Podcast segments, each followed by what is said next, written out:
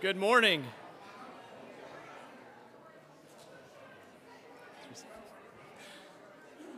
Morning, everyone. It's time to begin our services.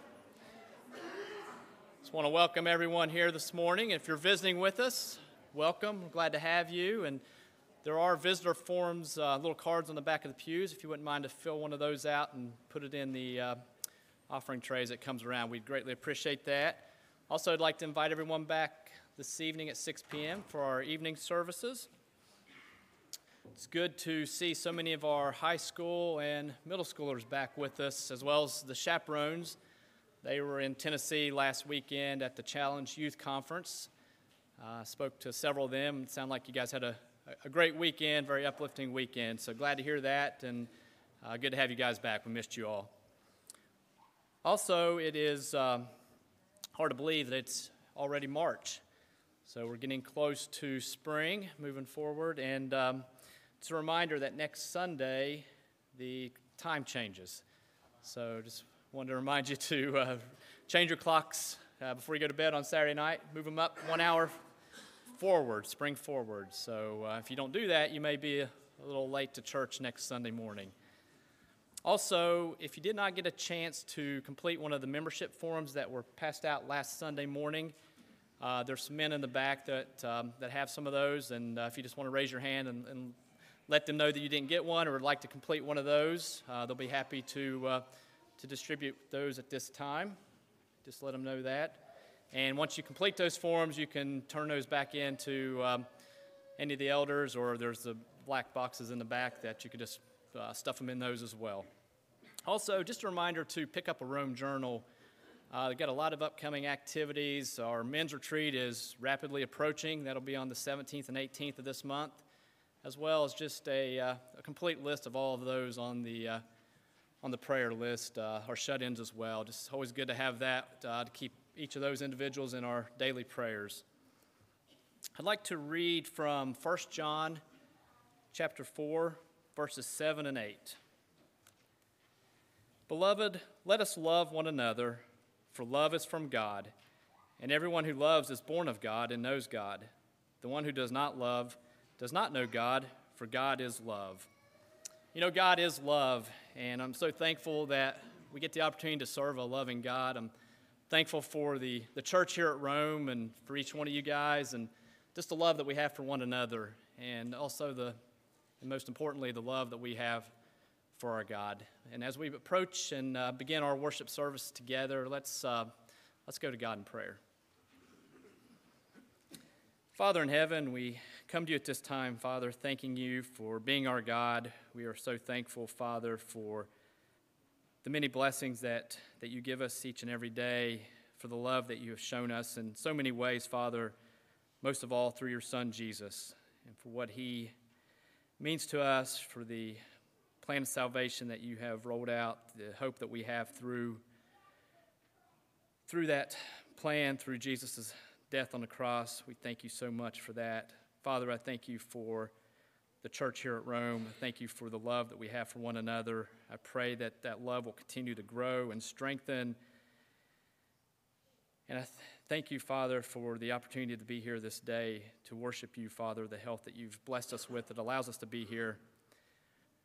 We know that there's so many that are unable to be here, that are struggling with various health issues. We pray for each of them. Ask your blessings upon them, that you restore their health. And Father, just be with us this morning as we do worship you. Pray that our worship will be pleasing unto you, will be what you've laid out for us, Father, and that we'll follow that as you desire. And, and just be with, our, be with us uh, this morning, our time here. and pray that we make good use of it, Father, that we put all of our effort and focus upon you at this time, and that we give you the, the attention, the worship that you deserve. Father, forgive us when we do fall short. It's through Jesus Christ we pray these things. Amen. Please stand for the first song.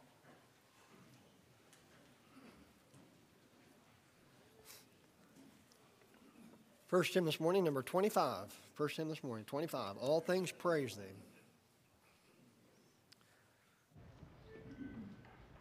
All things praise thee, Lord Most High, and heaven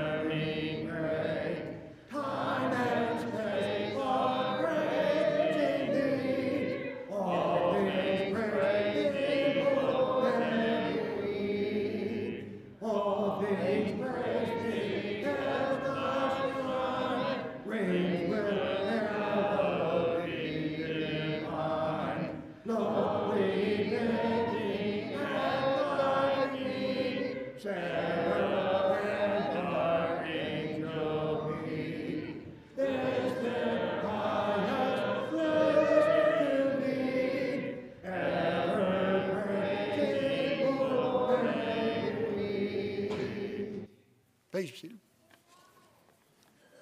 Next hymn this morning, number 522. Onward Christian Soldiers. 522. We'll sing the first, second, and fourth verse, and then Brother Gary Leap will have our scripture reading and prayer.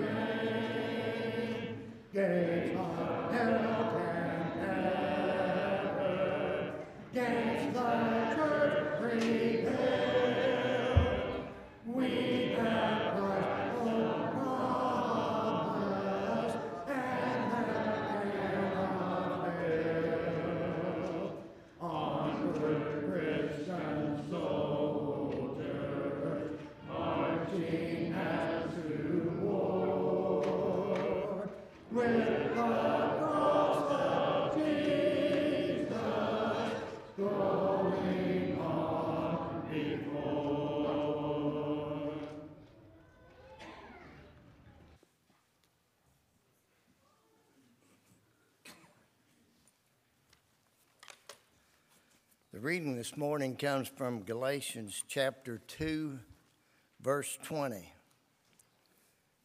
Chapter 2, verse 20. I am crucified with Christ, nevertheless I live.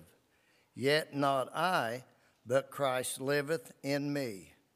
And the life which I now live in the flesh, I live by the faith of the Son of God, who loved me and gave himself for me.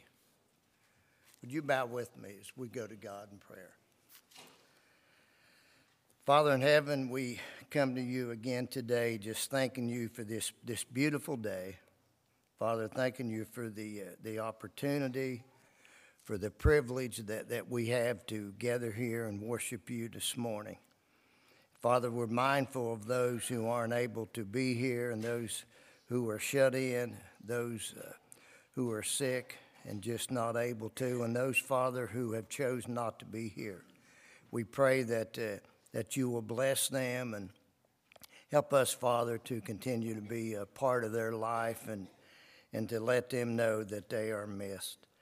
Father, we thank you for this congregation and, and we thank you for the, the good things that, uh, that are being done and for those, Father, who make it an effort to, uh, to help strengthen the church here at Rome. And, and Father, we are thankful that uh, you watched over our uh, ones that traveled to CYC last week, and we pray, Father, that, uh, that they received a, uh, a, a, huge blessing, Father, and come back with a desire to uh, serve you even more.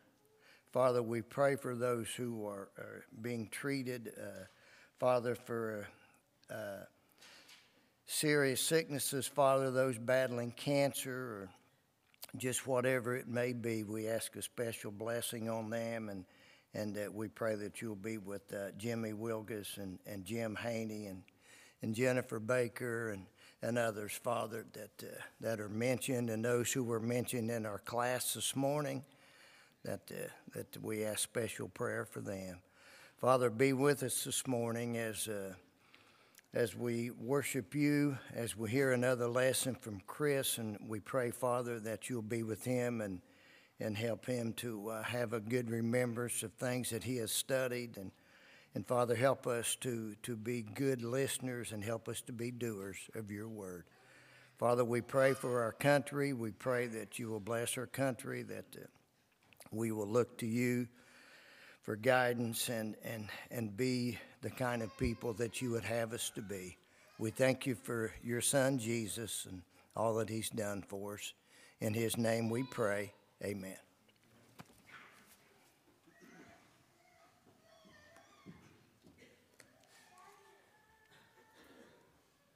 Next hymn this morning, number 384, Lead Me to Calvary. 384. then Brother Si will have the service. We'll sing the first, second, and last verse.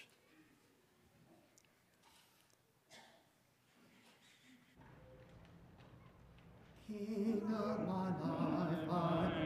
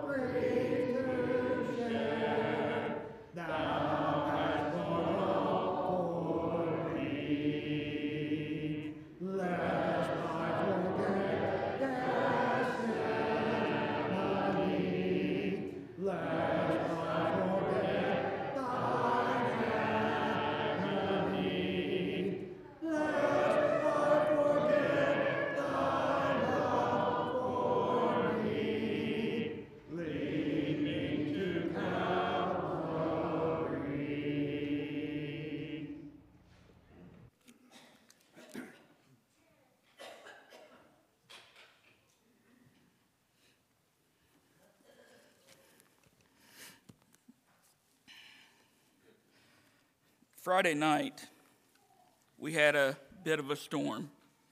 We had some wind.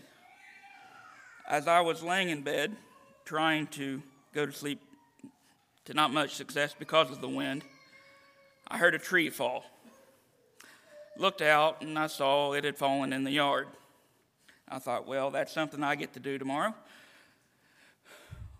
I wake up Saturday morning and not one but two trees have fallen in the yard. Not the entire tree, but half of it had broken off and fell. At first, I thought, well, maybe if I get the chainsaw and cut it loose, I can grab it and pull it to the woods. So I get the chainsaw and I cut it loose. It doesn't budge. I'm like, well, I can cut it up a little bit more.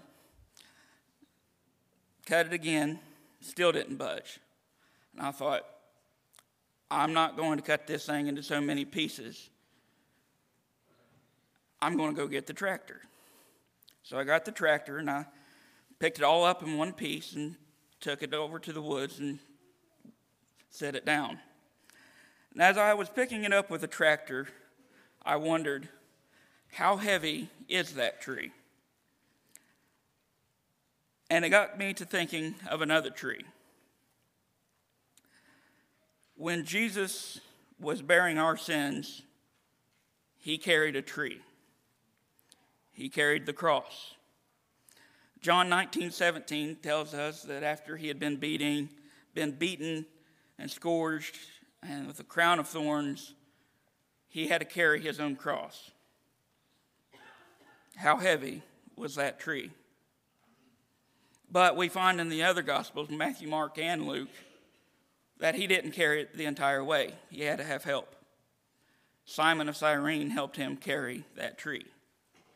How heavy was that tree? We know that Jesus' body at that point had undergone a lot of torture. That maybe even the strength which he normally would have had, he was not able to carry that tree. Although Simon of Cyrene was able to carry that tree, he didn't carry all of the tree. We know that on that tree, it wasn't just a physical tree, the tree that I dealt with yesterday. It was much more than that. In Colossians chapter 2, starting with verse 13, when you were dead in your sins and in the un- uncircumcision of your sinful nature, God made you alive with Christ.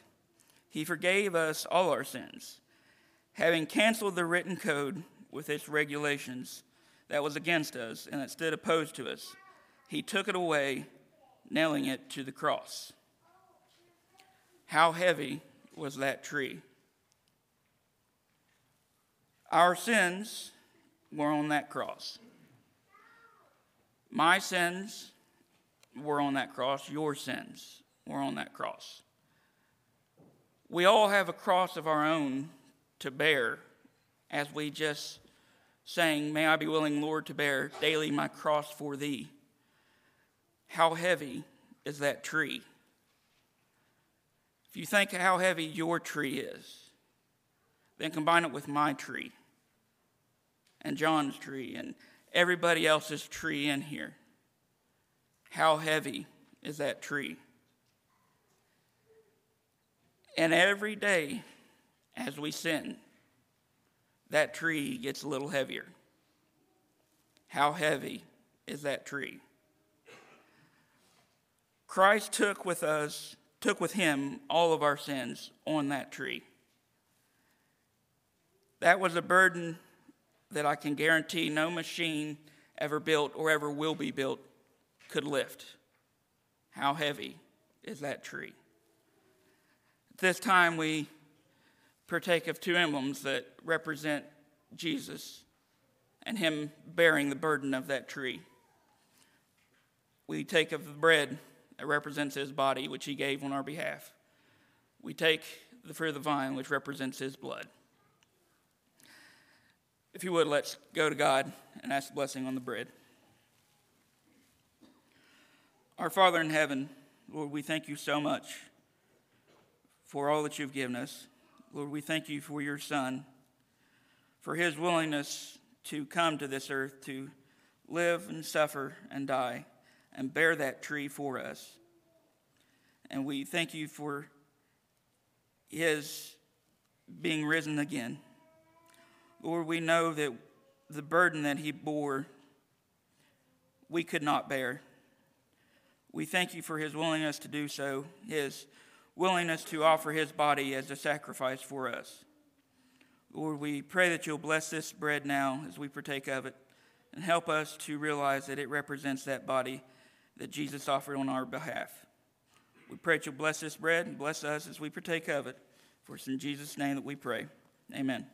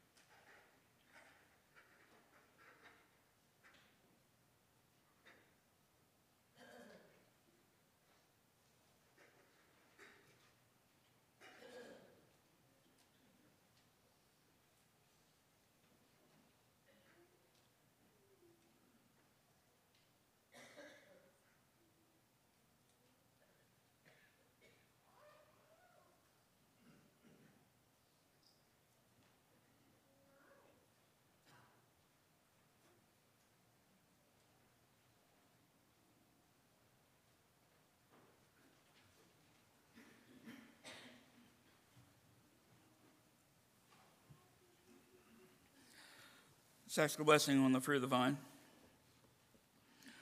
Father in heaven, Lord, again, we come before you thanking you for your Son, his willingness to suffer on that cross for us. Lord, we thank you for the blood that he shed that washes away our sins, those sins that were nailed to the cross with him. Lord, we pray that you'll bless this fruit of the vine that represents that blood. And bless us as we partake of it. For through Jesus' name that we pray. Amen.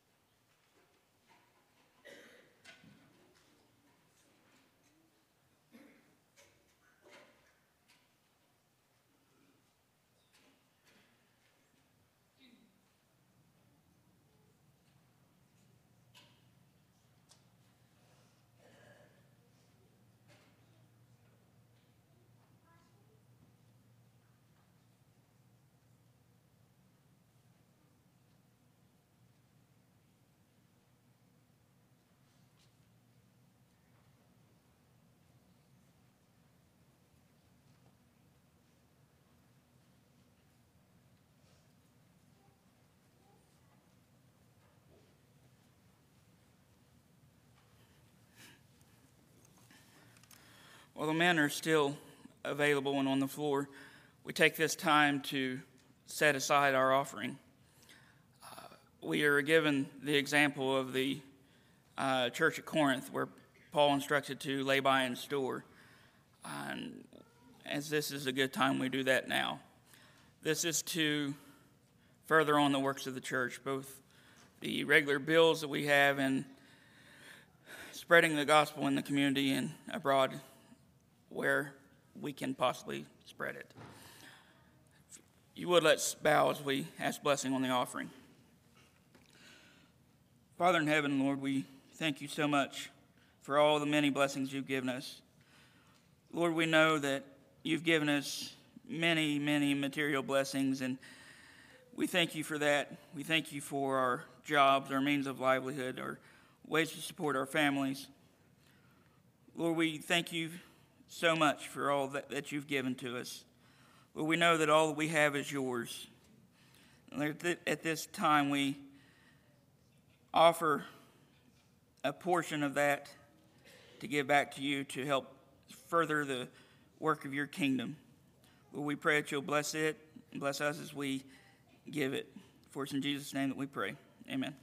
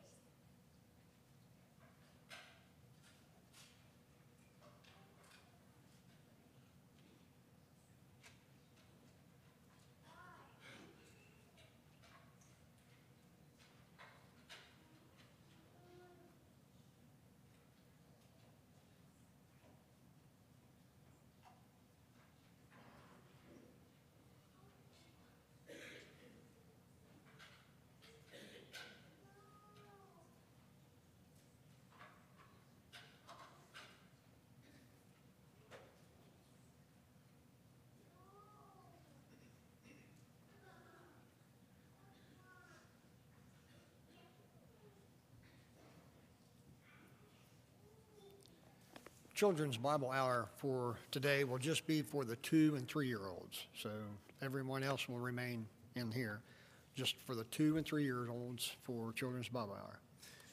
Would you please stand and we'll sing hymn number 585 Soldiers of Christ Arise.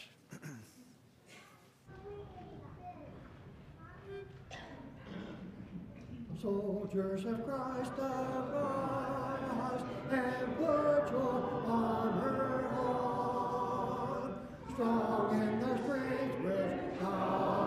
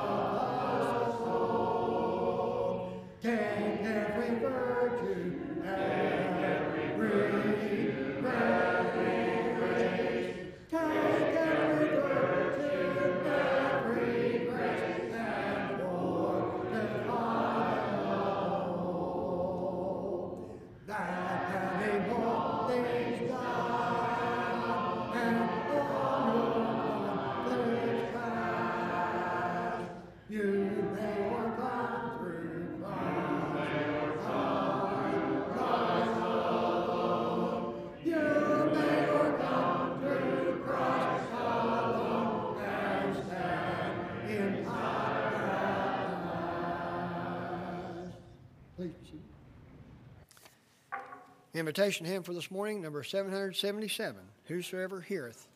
Brother Chris. Good morning. Uh, it's been about a month since we were able to be in the book of Acts, but that's where we're at uh, for this series. So we'll go ahead and be flipping in your Bibles to Acts chapter 3. Acts chapter 3. We want to spend just a little bit of time catching us back up to where. Uh, where we are, where we're at right now. So in Acts chapter one, we get to see Jesus ascend back into heaven. He, of course, he's been resurrected by this point. Uh, he's walked around and shown himself to over 500 witnesses at one time. He's walked around for 50 days, uh, showing himself and talking with the disciples. Uh, and so they are locked in on his resurrection. They are devoted now. What once they were afraid and they ran in the Garden of Gethsemane, th- those days are over. They're not running anymore. That's no longer an option because Jesus has been resurrected. And so you're devoted now. There, there's no turning back, there's no other options. He defeated death, so I follow him. And when someone doesn't like it and when they threaten me and when they say that they're going to kill me, and even when they follow through with those threats, it, it does not matter because he is resurrected and he has defeated death and he has promised that he will defeat death for me as well. And so I, I follow. It, it's what I do, it's, it's the only option left to me.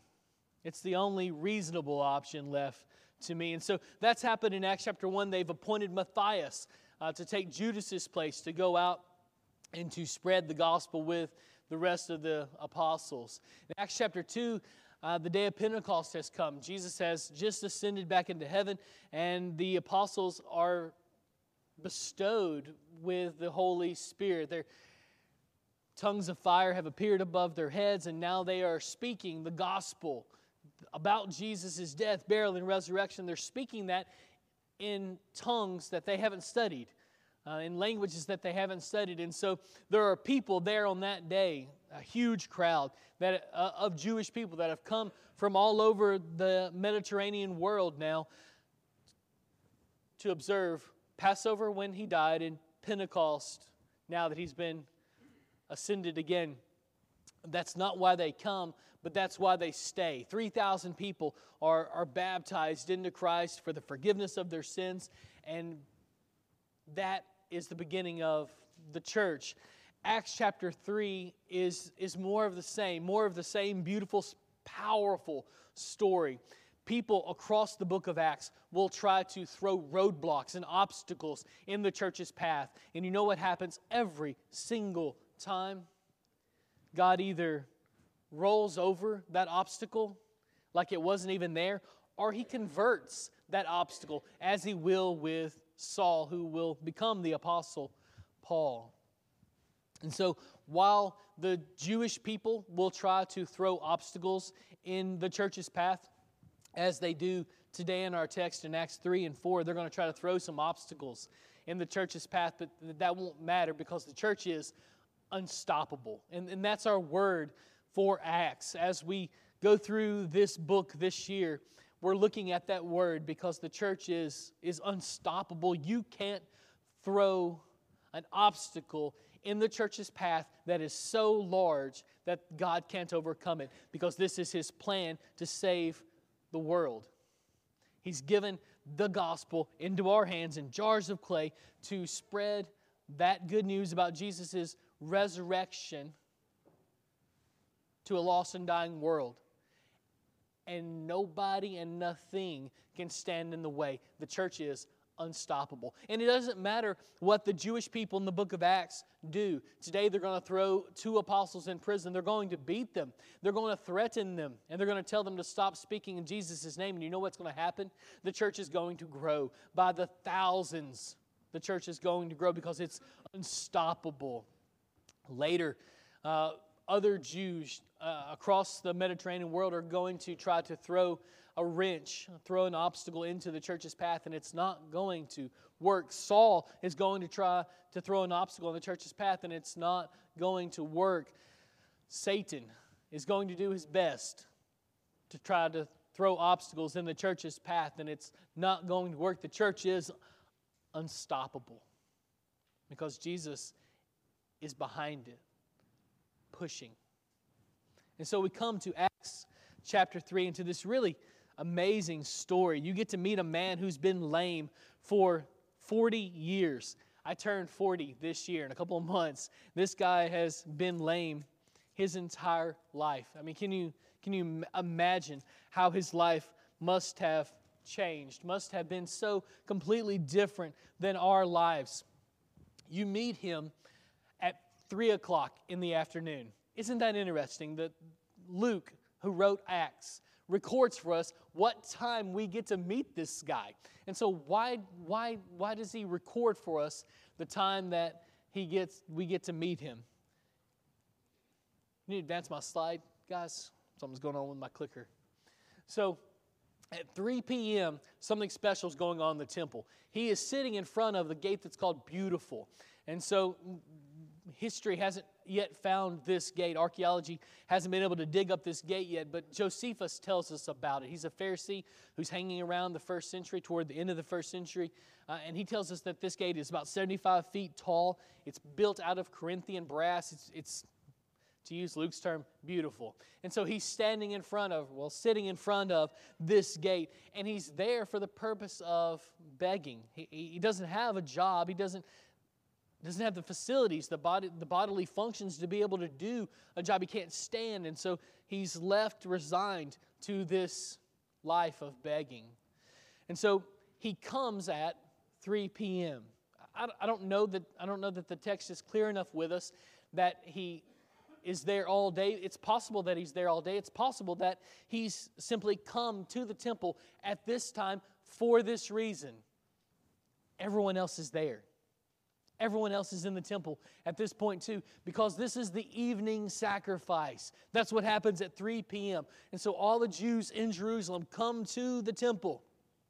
They walk through one of the various gates and they come to the altar of burnt offering, where every day, two times a day, in the morning and here at 3 o'clock in the afternoon, the high priest will offer a sacrifice for the atonement of their sins. Now, why in the world are uh, John and Peter there? Because they know something that the rest of the Jews aren't, aren't yet aware of. Jesus took all those sins, like Si was talking about in the Lord's Supper. He absolved all those sins. Through baptism, those sins are, are now forgiven. But that's something that most of the Jews aren't yet aware of. But that's why Peter and John came today. That's why they're in the temple right now at 3 o'clock, because they know that there's going to be a big crowd there. And they want to make every opportunity to share the gospel count. That's something we need to hear too. We need to make every opportunity to share the gospel count. One of the things that makes the church in Acts unstoppable is their boldness. And you're going to see that thought and that word come up several times throughout Acts chapter 3 and 4. Peter and John are bold. The church is bold. And just picture it in your head for a second as you read through Acts chapter 3, the first several verses there. Here's a guy has been lame for 40 years. He's sitting there and he, he's just he's wanting money. He, he's begging for money. He's got maybe a, a hat or some sort of container that he's, that he's holding out for you to drop money in as you as you walk past them. Peter and John aren't going to walk past them though, like so many other people have done. They they just walk past this guy without acknowledging him. Peter and John are not going to do that. They they stop and they say, "Look at us," and the guy looks at them. Right? And Peter says, Listen, I don't, I don't have gold or silver, but what I do have, I'm going to give to you in the name of Jesus Christ. Rise and walk. And you know what the guy does? Look in your text. He leaps up and he starts shouting and praising God as he runs into the temple. Now, when everyone sees this, what's the text say? Um, look, look in uh, verse uh, 10, Acts chapter 3, verse 10. They were filled with wonder and amazement. Awe has, has struck these people because they recognized this guy. They, they knew who he was. Jerusalem's a small city. We talked about some of these things in our Bible class this morning. When you, when you think of Jerusalem, don't think of a massive city like New York or LA or something. These people knew everybody. Uh, it's much more like Proctorville than it would be like New York or LA or one of the big cities that we're familiar with. Jerusalem is a small city. In, in the ancient world, would have been considered a larger city, but for us, it's we would think smaller city. They they knew this guy. Well, they knew him because he may be one of the most famous people in Jerusalem because he sits every day, at least two times a day, at this gate begging for alms. And so everybody that walks into the temple through this beautiful gate sees him. And probably some of them have helped him. And so they know that this is no act. They know that this guy really can't work. They see his friends carrying him to this gate every single day, maybe multiple times a day. And so when Peter says, Rise up and walk, and this guy starts jumping around, shouting, what happens? The crowd turns and looks, don't they? Awe and wonder and amazement has, has struck the crowd. And Luke wants you to see it. He wants you to see it. And so it's almost like he, he runs out of, of words to be able to convey the, the wonder that these people were feeling. Uh, he keeps coming back to these, this idea of, oh, that they're awestruck, they're, they're, they're spellbound, they're, they don't know what to say. It's amazing what, what has happened here. We need to take every opportunity and contrive opportunities to share the truth with people. Peter and John, we talked about in Bible class. We don't know whether they were led here by the Spirit, like Paul is, is um, told not to go into certain parts of, of the world, and, and, later on in the book of Acts. I don't know if, I don't know if they were led there if, or if they thought of this.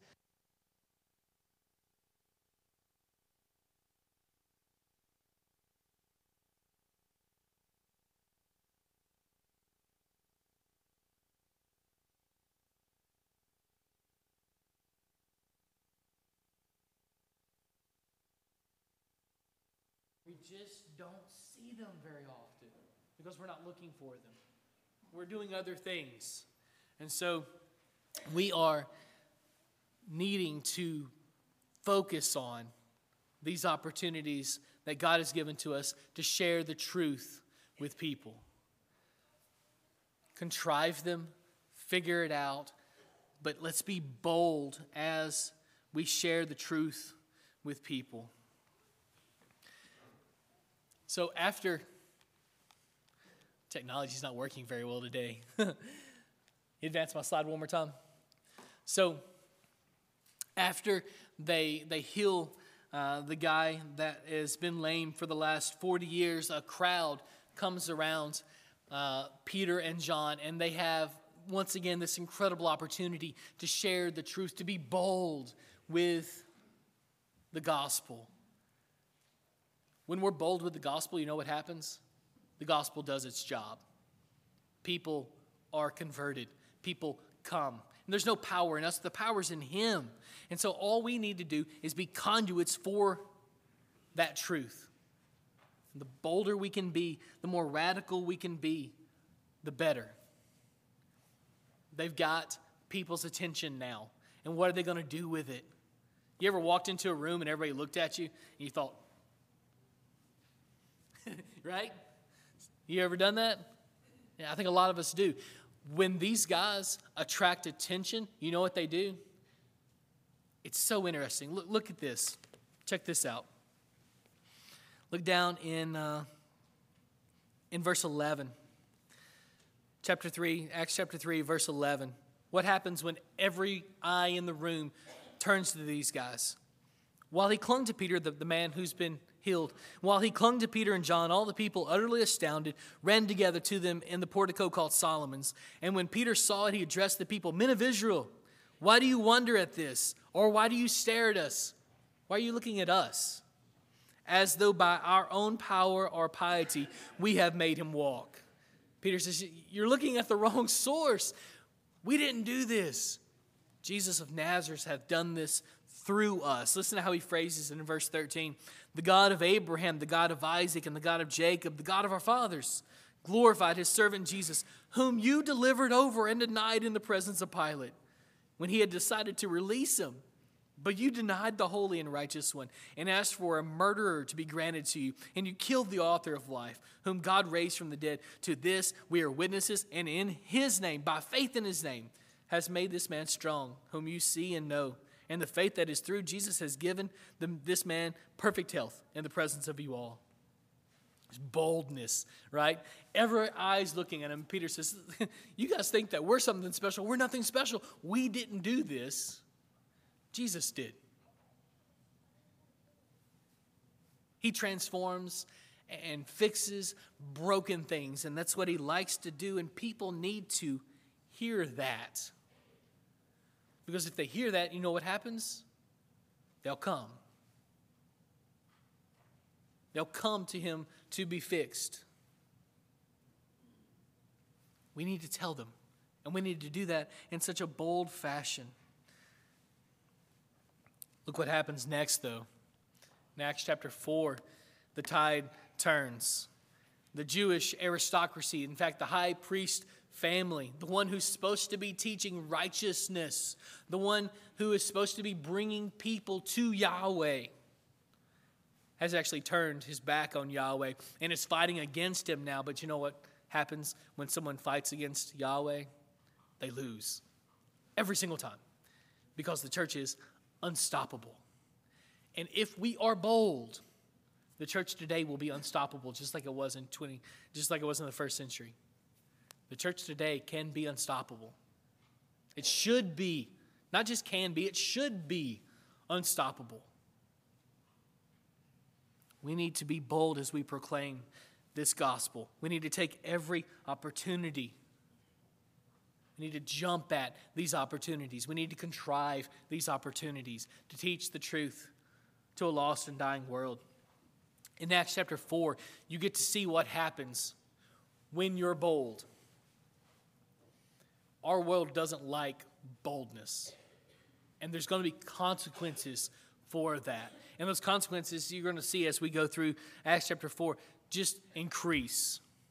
Because the more bold you are for Christ, the more you're going to be shouted down.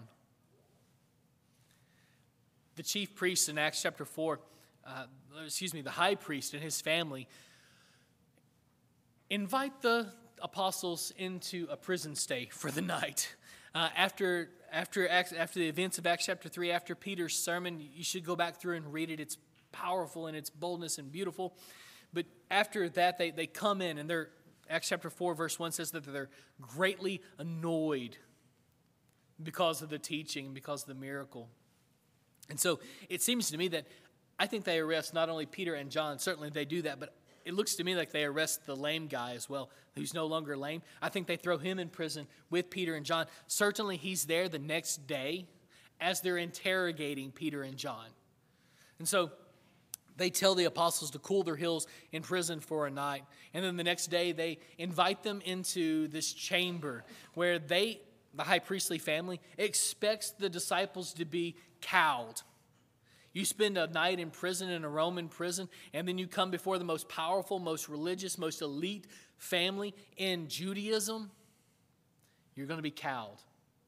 Everyone else will be, but not these guys, not Peter and John. They've got the boldness of Jesus.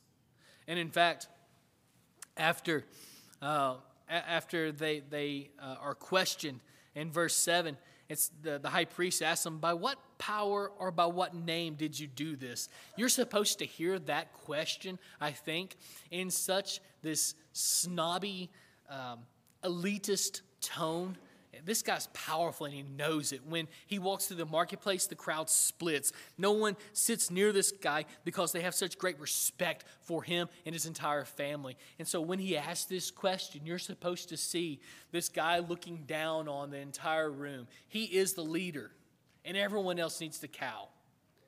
But that's not what happens. Then Peter, in verse 8, filled with the Holy Spirit, said to them, Rulers of the people, and elders, if we are being examined today concerning a good deed done to a crippled man, by what means this man was healed, let it be known to all of you and to all the people of Israel that by the name of Jesus Christ of Nazareth, whom you crucified, whom God raised from the dead, by him this man is standing well before you. Boldness, right? That his speech, and he's going to continue here, but his speech will set the high priest family back on their heels, and they don't know what to do with this.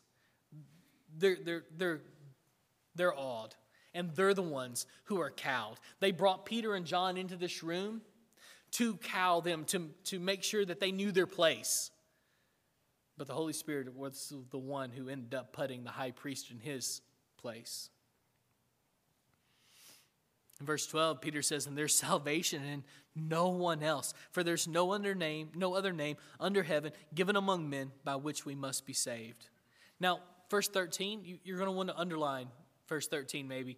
Now, when they saw the boldness of Peter and John and perceived that they were uneducated, common men, they were astonished. These guys, they haven't gone through any of the rabbinical training. These guys aren't teachers, these guys are fishermen. And you know what fishermen do when they're dragged in front of the high priest's family? They bow their heads and they say, Yes, sir. But these guys aren't doing that. And why? Why are these guys not? Why are they so bold? How dare they be so bold? But they've done a miracle that no one can contradict. What are you going to do with these guys? What, what should we think about them? Read the rest of verse 13. And they recognized that they had been with Jesus. It hit the high priest and his family that these guys, that Peter and John, were treating them the exact same way that Jesus treated them. They threw out their best at Jesus. They, they took the best scribes, the best Pharisees, the most knowledgeable guys out there, and they said, Go trip him up. Figure out a way to catch him in his words. And they try that time and time and time and time again. And you know what happens? Jesus actually ends up tripping them up and teaching them and converting some of them, right? That's exactly what's happening here. And it hits these guys, it hits the high priest family that Peter and John are treating them and are acting just the same way and are teaching with such authority and such boldness and such simplicity, just like Jesus did. It's almost like it hadn't hit them before that they were connected to this Jesus of Nazareth. But Peter's made it pretty clear now, hasn't he? Even when punishment was coming, it, was an obvious fact that punishment was coming at this point. If Peter and John speak boldly before the high priest and tell them by what power this miracle was enacted, they will be punished. And they don't care. Jesus did this thing. I had Gary read Galatians 2:20 today for the scripture reading because at the point of the resurrect at the point that you see the resurrected Jesus, all bets are off. If he conquers death, he's worth following. In fact, if he conquered death, he's worth dying for. Peter and John get that. At the point that they saw Jesus resurrected, they, at the point that they believed that he was no longer dead, all bets are off, and I'm willing to die for him. When you come to that point in your life, boldness is the only reasonable thing to do. It's the only reasonable way to be, to be bold for Him because everybody should know this Jesus. Everybody should come in contact with the saving power that He has. No one should be left out. And if that's going to be the case, it's going, it's going to take you and I being bold. And if we are, the church is unstoppable. Nobody can stand in its way. People can hurt, members of the church, but the mission and the vision of the church cannot be stopped. So these guys drag Peter and John into the room, expecting them to be cowed, and Peter and John aren't cowed. They, in fact, through the power of the Holy Spirit, cow the Pharisees, uh, the, the, the high priest and his family. And in fact, when they are uh, put out of the room by the high priest and his family, there's this word that Luke uses uh, to talk about how the high priest and his family talk among themselves, and it's chaos. There's one that's talking over here, and they're talking over each other, and they're excited, and they're arguing, and they're, they're trying to find a way to explain away this miracle. If they can explain away the miracle, they can do away with the teaching. And they can't figure out how to explain away the miracle. And so they are forced to beat Peter and John and threaten them yet again and tell them, no longer should you talk about this Jesus of Nazareth. But you know what they do? This is the most incredible part to me. Look, look at the rest of uh, Acts chapter 4, starting in verse 23. They go back to the church. They find the church in Jerusalem, this, this big body. It's probably not hard to find at this point. There's 5,000 of them.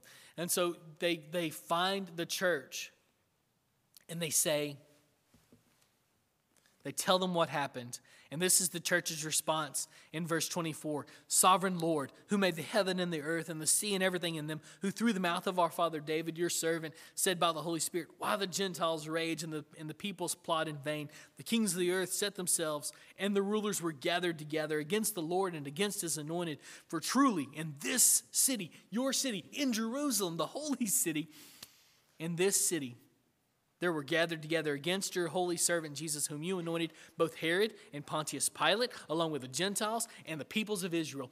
Everybody is against him. Every entity, every powerful political figure you can think of is against Jesus in this place. In this city that ought to have been for him, they're all against him. And it didn't matter, they couldn't stop him. Now the church is saying all of Yahweh's enemies, the Gentiles, all the peoples of Israel, Herod, Pontius Pilate, and he's got a lot of enemies, right? All of his enemies, there are enemies now. And they're going to bring the fight to us. They're going to try to hurt the church. They're going to try to stop Jesus' message from getting out. You know what the church does at that point? It's so interesting, right? So interesting what they do. They don't stop what they're doing and pray for their enemies to be less. They don't stop and pray for God to do away with their enemies. You know what they pray for? Boldness. So that when they're beat, so that when they're shouted down, so that when they're made to feel stupid for believing in Christ and his resurrection and his power to change people's lives, they don't buy it. They don't fall. They don't falter. They preach and teach even more. Boldness. We need it. Because if we have it, the church will be unstoppable. Jesus' mission and his message will reach the ends of the earth. We need boldness. We need to look for opportunities to share the truth with people. And when we find them, we need to ignore the consequences because there will be consequences. Our world is very much like first century uh, Jerusalem in the, in the idea that no one really wants to hear about Christ. And if someone becomes super passionate about Jesus, you know what happens? Ah, they're derided, they're, they're pushed to the side, they're ostracized. Nope. The church needs to have that passion.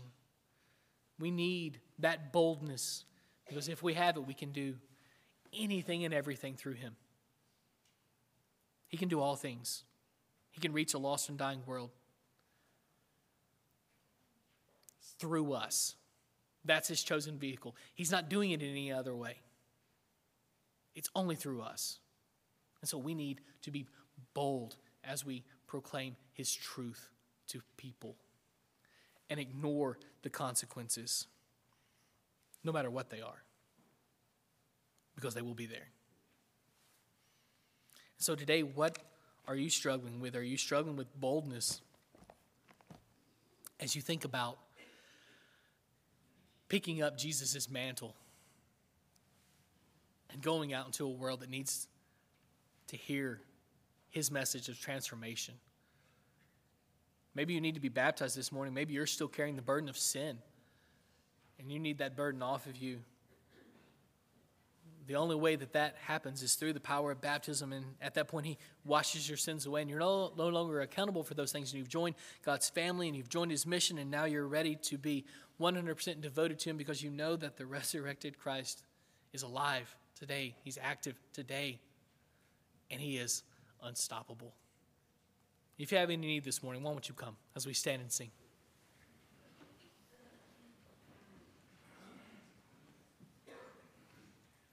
The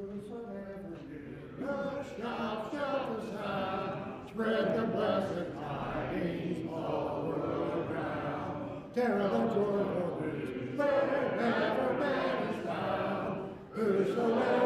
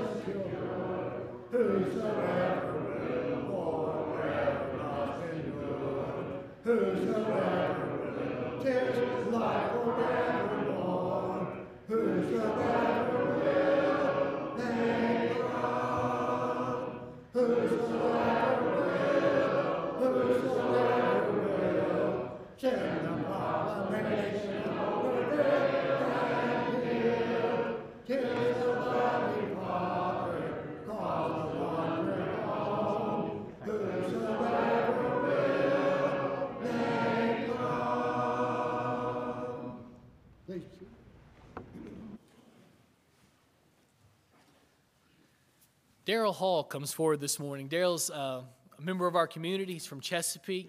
Um, he comes forward uh, wanting us to know that he wants to be uh, devoted in his service to Christ, and uh, so that that's awesome. We're so committed to be commended uh, for uh, for that devotion. Um, he's also dealing with some medical problems. He's having a procedure done tomorrow, that Tuesday, that will that will have him laid up for the next couple of weeks. Fairly serious. He's got a um, plaque in his blood that's causing um, blockages, and so they're going to uh, deal with that tomorrow. Uh, so he, he's asking our prayers for that as well. I'm going to ask one of our shepherds, uh, Rick Keister, to come up and, and ask the prayer for, for Daryl.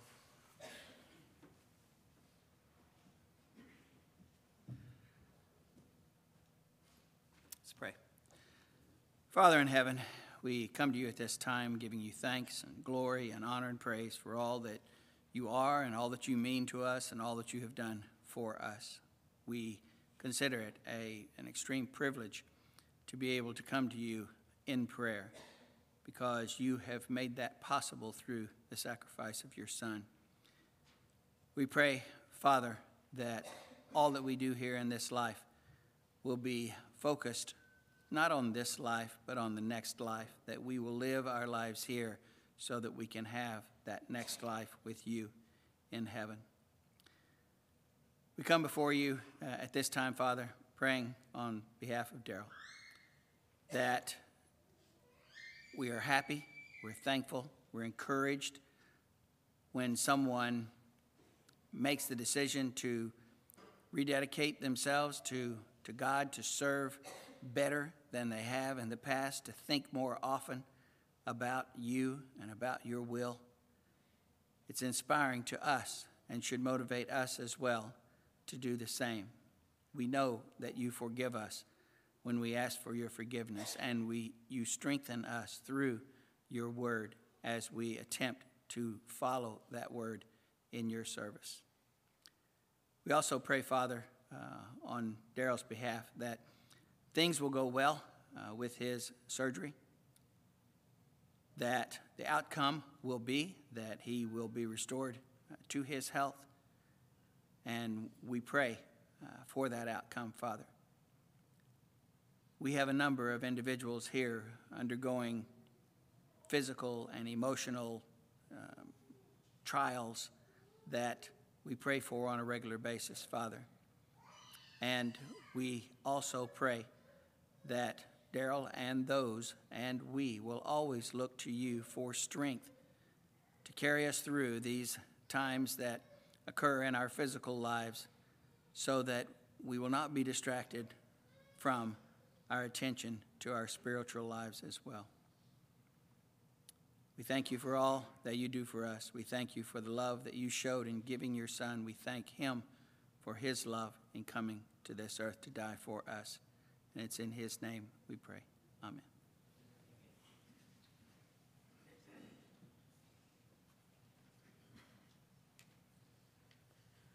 Good morning, church family.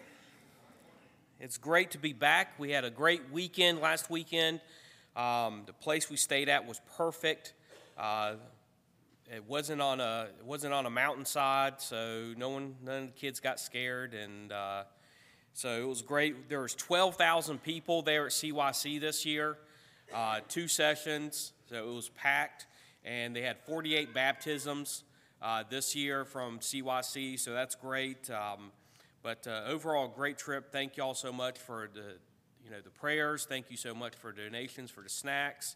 Uh, the kids really enjoyed them, but it was a great time. We had some great speakers. Their discussions was listening. Are we listening to God? And um, in the different ways we do listen. But uh, it's great to be back. Uh, thank you again for, for all the prayers. A couple of life group uh, announcements. Life Group 4, that's Gary's Life Group, will be meeting this morning after services up front. Uh, so that's if you're in Gary's Life Group, you will be meeting up front after services this morning. Also, Life Group 2, that's Gary Leap's Life Group, will be meeting t- this evening after services. Um, it's a fellowship with one another, have a planning meeting. Uh, it should be a lot of fun. Please bring finger food for that and also drinks. Uh, so that's this evening if you're in Gary's group. Also, Rick Keister's Life Group, Life Group 1, will be meeting next Sunday after services, Sunday morning, and barbecues on the menu. So, um, so that sounds really good. I may switch life groups.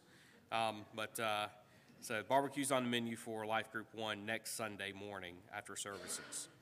Other announcements uh, next Sunday will be the high school and middle school devotional at the, at the Trevathan's house. Um, so love to have y'all, uh, the middle, all the middle school and high school kids there. It's always a lot of fun.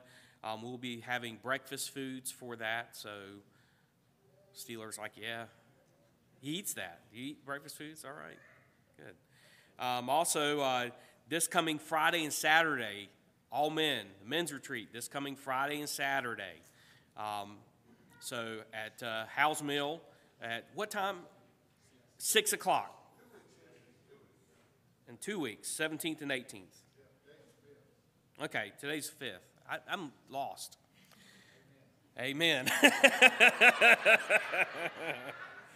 it was a long weekend last weekend. I don't think I woke up until 1.30 that Monday. Uh, I'm lost, but uh, in two weeks, uh, men's retreat, 6:30 at Howes Mill. So looking for all, looking forward to that. Also, March 19th is the deacons meeting, and we're still needing teachers for Bible Hour uh, for the fifth, for the fourth and fifth grade. If you can help out with Bible Hour, uh, greatly appreciated. Also, we're still needing a, a two and three year old teacher for Wednesday. If you can help with two year olds and three year olds, um, we'd love uh, for you to volunteer for that. Uh, please see Connie or Jeremy uh, if you can help out with that. Uh, remember, continue to keep Jim Wilgus in your prayers. Uh, he has cancer uh, treatments last week. Um, so keep him in your prayers. Continue to keep Terry Leap, that's Gary Leap's brother, Uh, keep him in your prayers as he continues with his cancer treatments. Uh, Jennifer Baker, uh, it's good to see her here with us this morning. Uh, remember to continue to keep her. She goes through her treatments as well, and Amber Spitzer. Um, uh, Jamie Estes is uh, back at uh, Vanderbilt Hospital. I announced this Wednesday. He's back at Vanderbilt Hospital. Um, he's been there uh, since Wednesday. Um, they Mandy's there now, and uh, they are talking about putting a port in him that uh, wi- that will feed him for four weeks. So he will not eat solid foods for four weeks, and that's how he's going to get his food. They're trying everything not to, to do uh, surgery on Jamie. So keep Jamie Estes in your prayers, and remember, continue to keep Daryl Hall in your prayers as well. That's all the announcements I have. Uh, looking forward to seeing everybody again at 6 o'clock. Uh, we'll sing one more song and be dismissed in prayer.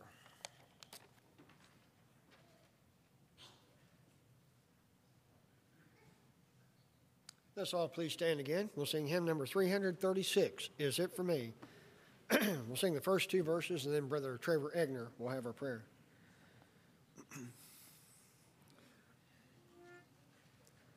Is it for me, dear Savior, thy glory and thy rest? For me so weak and sinful, oh, shall I be so blessed? Oh,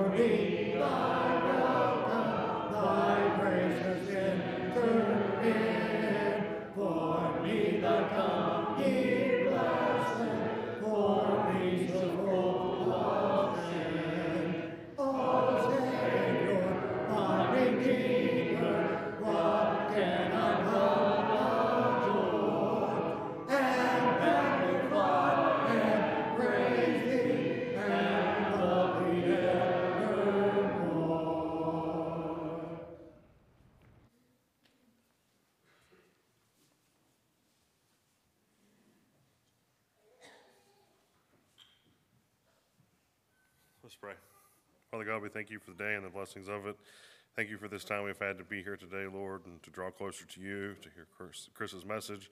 Lord, thank you so much for him and the work that he does here. And we just pray, Lord, that uh, we take what he says and apply it to our lives. And may we always be a light for this community. Uh, and may, all we, may we always be unstoppable, Lord. Lord, we pray just now that you be with all of those who were mentioned for uh, the sick list. Pray, Lord, that you be with them, those that have upcoming tests and procedures. Pray that all goes well and they uh, would be healed to a, a fullness again. Be with us, Lord, as we depart. Watch over us, guide us, and direct us, and keep us safe until we meet again. In Jesus' name, amen.